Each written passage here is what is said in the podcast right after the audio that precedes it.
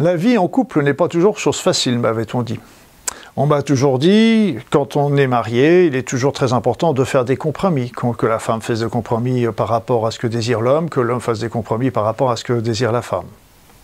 Or, le compromis, c'est l'erreur fondamentale du couple.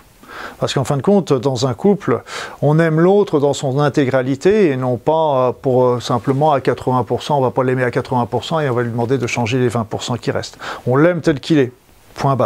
Et ça, c'est important parce que là encore, on se retrouve avec des chantages. Des chantages qui sont euh, Ah bah tiens, il faut que tu changes ça dans ta vie.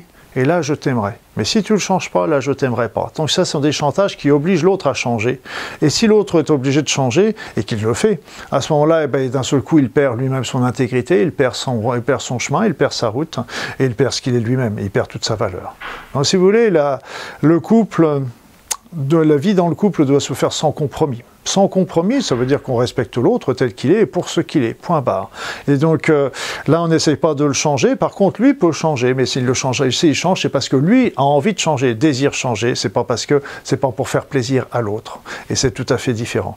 Et là, je suis très heureux aussi de voir euh, qu'actuellement, il y a beaucoup de ces nouveaux couples qui se développent actuellement euh, parce que c'est des couples sans compromis qui aiment l'autre dans son intégrité, que chacun suit sa vie, suit sa voie euh, euh, en parallèle ou commune, parce que souvent il y a des, plein d'éléments qui sont communs aussi sur le chemin, mais sans chercher euh, obligatoirement à, changer l'autre.